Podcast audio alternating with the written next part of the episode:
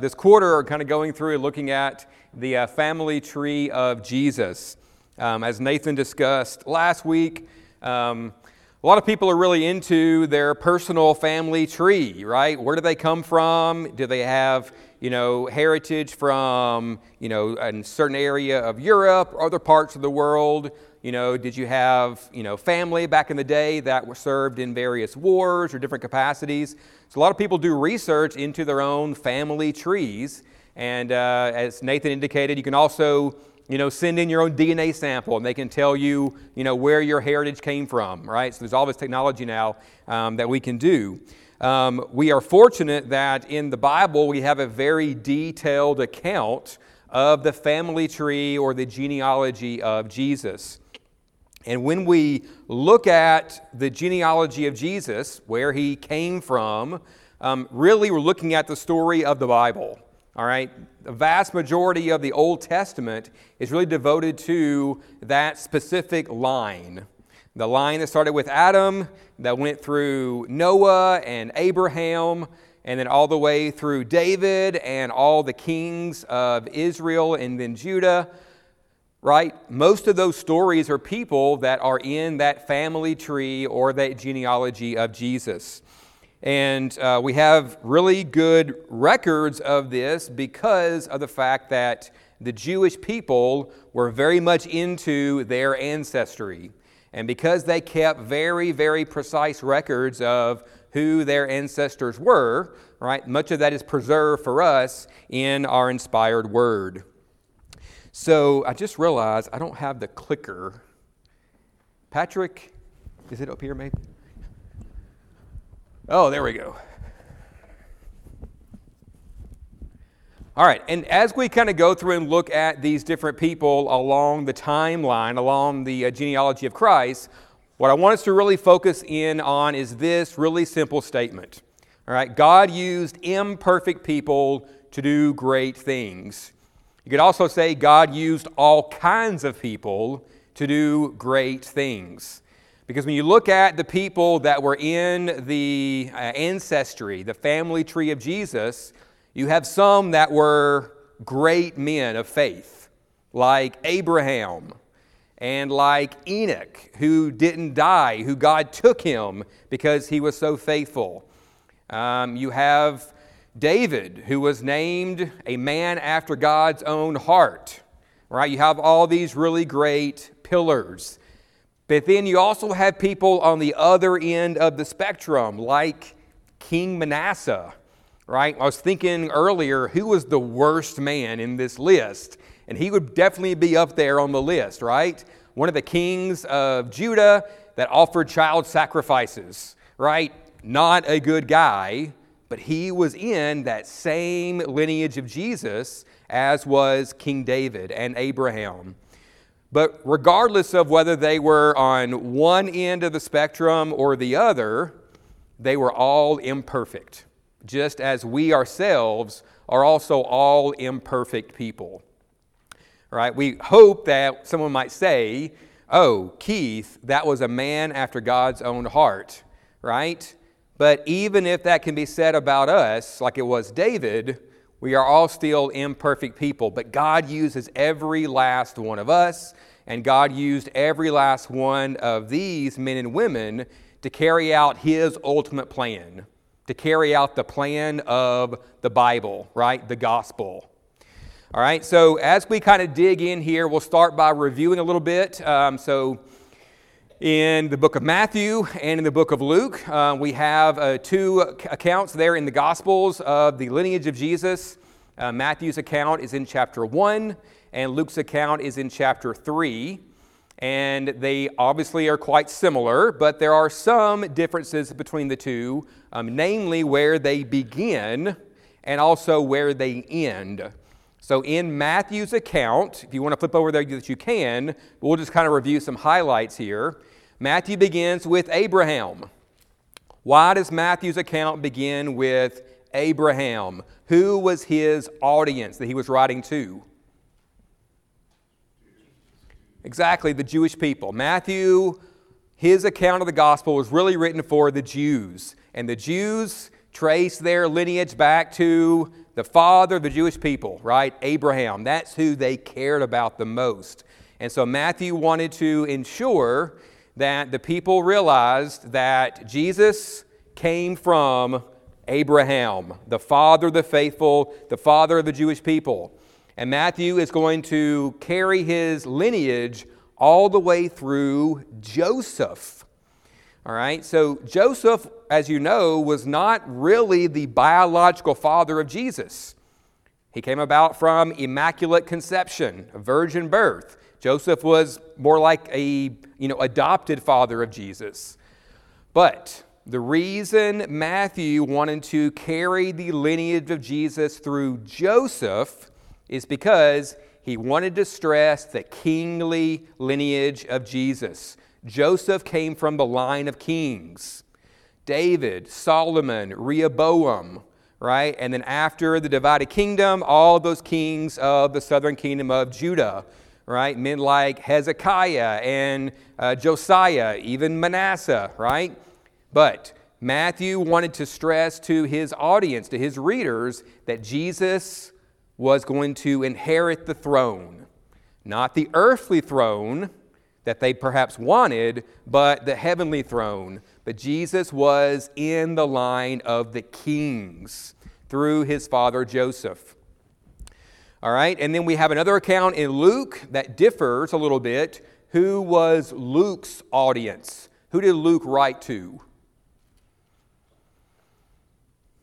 The Gentiles, right? Luke wasn't really writing to the Jews. He addressed his, his uh, uh, gospel to uh, Theophilus, as he did in Acts as well. He was writing to non-Jewish people, right? They didn't care about kings.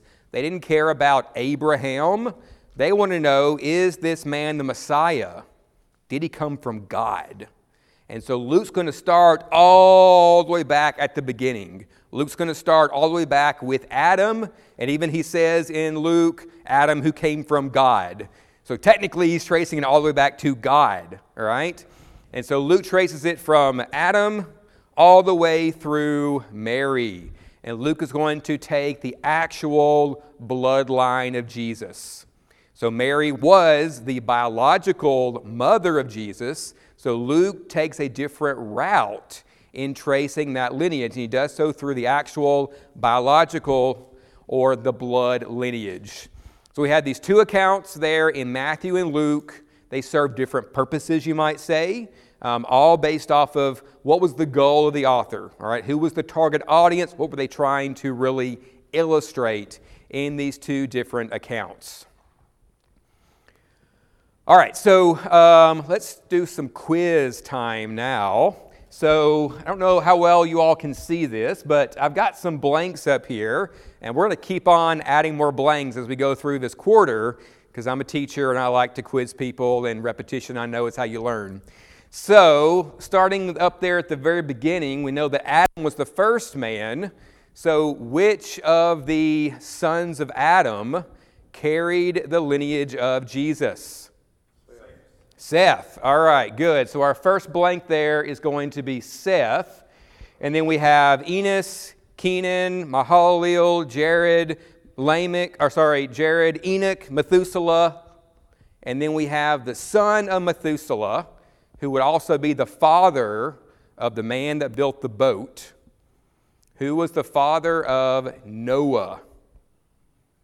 Lamech, that is correct. All right, we got Methuselah, then Lamech, and then Noah. And then we trace it on up through Shem. Remember, Noah had three sons, Shem, Ham, and Japheth. Shem is going to be the one that carried the bloodline of Jesus. And then we have a bunch of people that no one knows their names because they're really just mentioned briefly in genealogies. And eventually we get to Abraham. All right, Abraham is the father of the Jewish people. That's who God made those promises to. You'll inherit um, the promised land, and through your seed, uh, I'll make all nations of the earth will be blessed.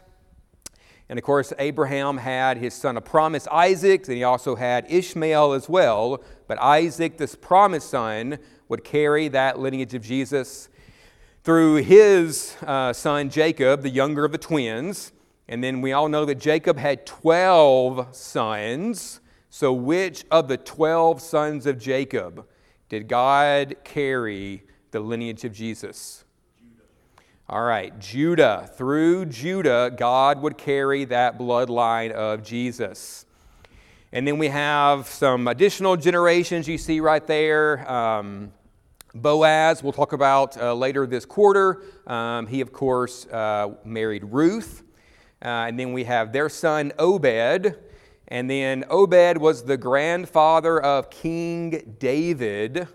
But there we have one generation in between them. Who was the father of King David?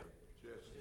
Jesse, exactly. All right, so Obed begot Jesse, Jesse begot David. Now here's where it gets a little bit more interesting perhaps, because we have a branching. Here's where we have a branching of our genealogies, right? So David had a lot of sons, and he had some daughters as well, because he had several different wives. Um, but one of his wives was Bathsheba. And through Bathsheba, he had a few sons, and two different sons of David are going to be accounted for in the genealogy of Jesus. One through Matthew's account and one through Luke's account, because at this point, Mary and Joseph's lineages are going to diverge. All right, up to this point, Mary and Joseph have had the same lineage. They both came from the family of David, but through different sons. So in the lower portion of this, um, Man, Patrick is so good. In the lower portion of this, we have all the kings, right? You see those names up there look familiar to you, right? We got Rehoboam, Asa, Jehoshaphat, uh, Ahaz, Jeconiah, Josiah, the boy king, Manasseh, the really horrible king, Hezekiah, who prayed to God for additional years of his life. We have all those kings. This is the kingly lineage. So which of the parents of Jesus came from the kingly lineage? Matthew said Solomon. All right. Oh, sorry. Yeah, Solomon uh, is the empty blank. Sorry, but which of the which of Jesus' parents, Mary or Joseph?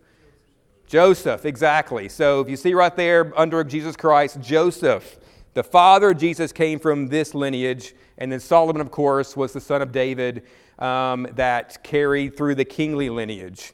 All right, but if you go up now to, to the top portion, we have a bunch of names that probably none of you are very familiar with. I certainly am not, um, because these were not kings, but these were the men that carried the bloodline of Jesus. They're the ones that eventually led up to the mother of Jesus, who was, of course, Mary. All right, and the son of David, did you see right there at the top, Nathan. Nathan was the great, great, great, great, great, et cetera, grandfather of Mary. All right, so two sons of David, Solomon and Nathan, would diverge at this point. But if you remember, where did Mary and Joseph travel to in preparation before Jesus was born?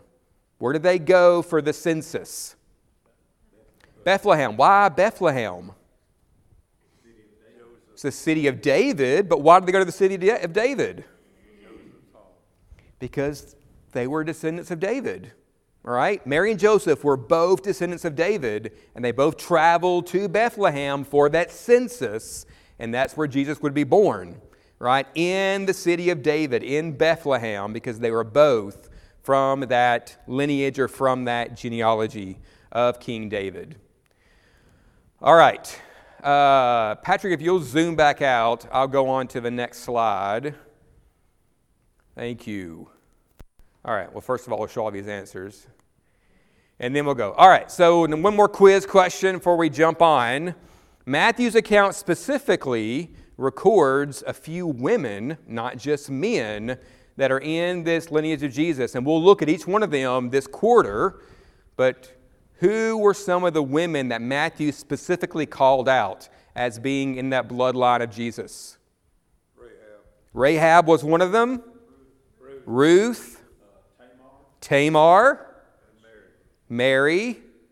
There's one other not mentioned by name, but she was mentioned as Uriah's wife. Bathsheba. Bathsheba, exactly. So we'll look at each one of these this quarter. But most of the people you'll read about in Matthew were all men. But Matthew takes special care to call out these five women um, as being, well, not Mary specifically, but we know that she was there as well. Um, these women to be important within this bloodline or within this historical record of Jesus. All right, and so that's a nice fact that I think it's interesting to take note of. All right, so we're going to kind of run through the historical account uh, this quarter. We're going to focus for uh, tonight at least on these uh, first two columns here. Um, in green, the creation up to the fall, looking specifically at this first group of men right here at the top, who I'll zoom in on right here, Adam all the way through Noah. Now, we know we have got accounts of these in Matthew as well as Luke. Um, but there are also two additional records in the uh, Bible, in the Old Testament, that provide the exact same genealogies. So uh, First Chronicles chapter one um, provides us another record of these same individuals, um, and also Genesis chapter five. You turn over to Genesis chapter five. After the account of the creation and the fall, we have a record there that Moses provides for us of, uh, he starts chapter five with, this is the book of the generations of Adam. And then he'll go on and provide for us throughout this chapter um, the same lineage of Jesus, uh, taking it from Adam all the way through Noah. And then in chapter six, we start off really with the story of Noah uh, himself. All right, so let's kind of go through. We're going to take kind of a very quick kind of overview of the highlights of some of these men that we read about as being the very earliest part of the family tree of Jesus. And the first of those, of course, is going to be Adam. Flip over to Genesis chapter one. So we know that we have the days of creation accounted for here in this first chapter of Genesis. But if you uh, skip on down to verse twenty-six, then God said, let us make man in our image, after our likeness, and let them have dominion over the fish of the sea, and over the birds of the heavens, and over the livestock, and over all the earth, and over every creeping thing that creeps on the earth. So God created man in his own image. In the image of God, he created him. Male and female, he created them. So, here we have begun the story. We had the very first man, the first person in this family tree of Jesus. And I want to call out a few really important points about these two simple verses. The first of those is, let's see, the fifth word Of, chap- of uh, verse twenty-six. What's the fifth word of verse twenty-six? Us. Let us make man in whose image? Our image. All right? So this is Moses writing, but he's quoting God. So it wasn't just God that created Adam and started this roller coaster ride that led to Jesus. It was an us. Who is the us? It's the Godhead, right? Father, Son, Holy Spirit, all three are part of this creation story. All three took part in the creation of Adam, planting the seed that would many years later lead to Jesus becoming incarnate. Jesus, he's right here. He's planting his own seed. Christ, that this whole story would lead up to after many generations, he's starting it right here. Christ starts the seed by creating Adam right there alongside God the Father and God the Spirit. All right? And God, Jesus, the Spirit work together for this creation. And verse twenty-seven, so God created man in his own image. So this at, this Adam, this man that was created by the Trinity, was made in the image of God. And I would argue, and I think you would all agree with me, that every generation from Adam all the way to Jesus was also made in the image of God. That pattern continued all the way down through Jesus. So what does that mean? All these men and women we talk about that are in this bloodline, this family tree of Jesus, what does it mean that they were in the image of God? What do you think?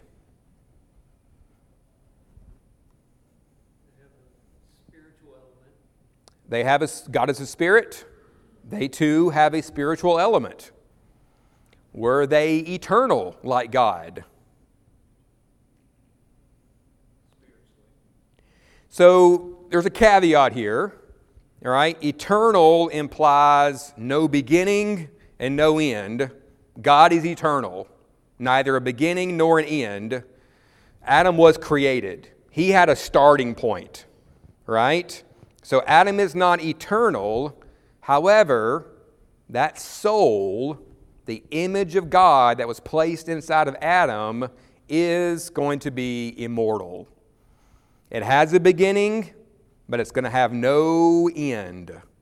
So I, I can't help but think about when I'm helping my kids with like math, right? We have these line segments with a start and a finish, and we have a line with an arrow both directions. It never ends either way. And we have this weird thing called a ray, right? You remember back to like eighth grade math, we're like, what in the world's a ray? Right? A ray has a start, and then the arrow keeps on going. All right, that's us. We're rays. We have a starting point, but that arrow just keeps on going into the future. We are immortal, at least the spiritual part of us is immortal, because that's how God made us. We are in the image of God. We have a spiritual component just as God does. So God's going to create Adam. He'll also create Eve. He's going to give them a couple of commands. He's going to tell them to be fruitful and multiply, to fill the earth. And he'll tell them to subdue the earth and rule over the animals. And then we flip over two chapters. And what's going to happen in Genesis three? We have the fall, all right? The seed was planted. Christ planted the seed that he knew would need to yield fruit in the future because of something that hadn't happened yet, and that was sin, the fall of man. And that happens right here in chapter three when Adam and Eve took of the tree, which was against God's commands, and the first sin was committed. You know, Drew's been going through a series of lessons for us about uh, true crime, sins of the Bible. And we've talked about the first sin. We talked about Cain and Abel, I believe, one of our Sundays, right? The fall is why we needed that seed planted at creation to culminate in Christ coming to earth, because we had to have a Savior. Many generations in the future, many years in the future, we were going to have to have a Savior. All right? And that seed was planted at creation, and it grew to a fully formed tree, and the fruit of that tree was Christ incarnate when he was able to offer himself as our blood sacrifice for the sin that Adam and Eve committed and all the sins committed ever since that point. All right, and then Genesis three fifteen, of course, we have a very important prophecy where God says, I will, speaking to the serpent, I will put enmity between you and the woman, and between your offspring and her offspring. He shall bruise your head, and you shall bruise his heel. This is speaking about that relationship between Christ and Satan. All right, Satan would land a blow on Jesus, but it would not be a lethal blow. However, Christ would yield the lethal, the head injury to Satan when he overcame death.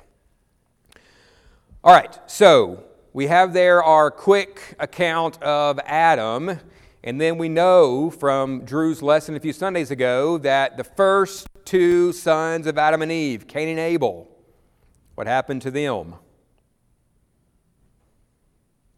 Were they able to carry this bloodline? Did they carry the seed forward? No. Abel was killed, and Cain was essentially banished. All right? So these first two sons of Adam and Eve would not be chosen to carry forward the seed. So it's going to fall now on the third son of Adam, who is Seth. All right, so let's see. Look in uh, Genesis four, twenty-five and twenty-six. And Adam knew his wife again. This is after Cain and Abel's uh, encounter, and Cain is banished. And Adam knew his wife again, and she bore a son and called his name Seth. For she said, God has appointed for me another offspring instead of Abel, for Cain killed him. And then to Seth a son was born. His name was called Enosh. At that time the people began to call upon the name of the Lord. So this is the third son of Adam and Eve, and this is the one that would carry forth the seed. We know nothing else about Seth except these few words written right here, um, and his the name of his son. All right? But then we get down a few generations, and we come to another man that's not mentioned very much. We only know a little bit about him, and that is Enoch. Um, so this gets confusing here, but Seth's son is Enosh with an S. And a few generations later, we have Enoch with the C H. So those are different, uh, different people. Um, but Enoch is a really interesting um, fella because he is only one of two men that we're aware of who never died, who God took directly to heaven um, because of their faithfulness. So, if you look at verse twenty-seven, uh, sorry, twenty-one of chapter five, when Enoch had lived sixty-five years, he fathered Methuselah. Enoch walked with God after he fathered Methuselah three hundred years and had other sons and daughters. Thus, all of his days were three hundred sixty-five. Enoch walked with God, and he was not, for God took him. It's a pretty brief story right there of a man, a man that apparently was extremely faithful because of this fact right here. And we can read a few other details about Enoch over in the New Testament. So turn over to Hebrews chapter eleven.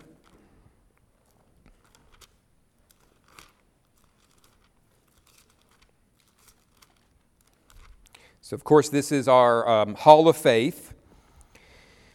And in Hebrews chapter eleven, verse five, we read a little bit about Enoch here. By faith, Enoch was taken up so that he should not see death. And he was not found because God had taken him. Now before he was taken, he was commended as having pleased God.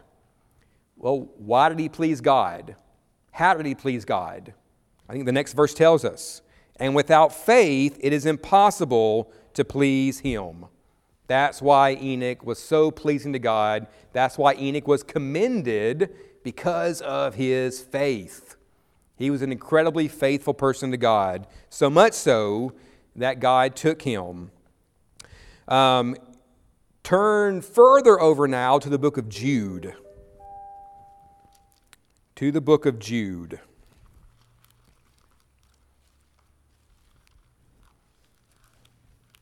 So in Jude, verses fourteen and fifteen, he writes, it was also about these that Enoch, the seventh from Adam, prophesied, saying, behold, the Lord comes with ten thousands of his holy ones, to execute judgment on all and to convict all the ungodly of all their deeds of ungodliness that they have committed in such an ungodly way, and all of the harsh things that ungodly sinners have spoken against him. Jude calls Enoch a prophet. So not only was he a faithful man, he was also a prophet, of God, according to Jude right here. And the prophecy that Enoch makes right here, Jude is alluding to the fact that he's referring to the ungodly people that Jude's writing about. So Jude's, his epistle is a warning about false prophets and ungodly people. Um, and Jude is kind of quoting this prophecy of Enoch. But when did Enoch live? Right before the flood. So my take on this is, like many cases, the prophecy in the Old Testament, there was a very soon-to-be fulfillment of that prophecy, and then likely a second fulfillment in the future. Jesus spoke a lot about these prophecies. All right? Jude's writing about a second fulfillment that he's writing to these people about right now, these ungodly people that might come in to the church. But I think that Enoch's prophecy originally was a warning about the ungodliness that would lead to the flood. And here's additional evidence about that. So, Enoch had a son, and his name was Methuselah. And he lived how long, Tim? nine hundred sixty-nine years, right? Oldest man we know about who lived, all right? So, there are people that know more about this than I do um, that will say, you know, we learn about Drew's class, you know, the importance of names and what names mean. So the name Methuselah is thought to mean when he dies, judgment. Or maybe when he is dead, it shall be sent. Now, if you do the math, and smart people have done this, all right, if you do the math, Methuselah dies the same year as the Great Flood. Now, there are two possibilities. One, Methuselah died in the flood, a reasonable possibility. All right, option two is Methuselah died just before, the same year, but just before the Great Flood. So that kind of leads us in two possibilities. Methuselah was an ungodly man, and he died with everybody else on earth, save Noah and his family, or Methuselah was a godly man, and he was not saved in the ark because he had died prior to the flood. I tend to lean more towards the latter. Methuselah's father, Enoch, was taken away by God to heaven. Methuselah's grandson, Noah, saved mankind in the ark with his faithfulness. I would, I would wager that Methuselah himself was a godly man if he's bookended by those two people. Regardless, this name Methuselah, when he's dead it shall be sent, or when he dies, judgment. Enoch is making a prophecy in naming his own son. When my son Methuselah dies, God's going to execute judgment upon the earth with the great flood. It all fits together. Methuselah died the same year as the flood, and that's when God executed that judgment upon the earth. And then we get, of course, to Noah. We could say so much about Noah, but uh, for the sake of time, uh, we will just uh, kind of glaze over Noah because we're familiar with his story already. And, of course, we have three sons of Noah, Shem, Ham, and Japheth. And Shem would be the son of Noah to carry the seed of Jesus. Now, I know this is too small for y'all to see, but every one of these gray bars is the lifespan of one of these men we talked about. And that vertical line, that's the flood. Now, you can see that after the flood, these lifespans get a lot shorter. So prior to the flood, we've got like nine hundred year lifespans of Abraham, not Abraham, Adam and Methuselah and Noah. After the flood, so on the right side of the vertical line, those gray bars get much shorter. If you zoom in really close here, maybe you can see this. You see the Enoch, he's got a pretty small bar because he didn't live a full life. God took him prior to his death because of his righteousness. His son Methuselah died the same year as the flood. That's how the math works out, from their ages when the flood happened. And then Lamech, the actual father of Noah, he died a few years prior to the flood based on how the math works out. And then you can see here that everyone prior to that died before the flood. And of course, Noah and Shem lived through the flood, saved on the ark. So that carries us from Adam all the way to Shem. All right? And we can see how these men were great men like Enoch, and they were men that sinned. We didn't have time for it tonight, but we know that Noah was a sinful man. He sinned just after the flood. Uh, his son Ham was a sinner. All these men were imperfect, but they're carrying the seed that was planted at creation. It's going to keep on being carried all the way down the line. And as we go through this quarter, hopefully you'll appreciate that and trace this seed all the way down from generation to generation, and maybe appreciate how the story of the Bible fits together, leading us to this beautiful tree um, that blooms to give rise to Christ. Thank you for your attention. Have a good night.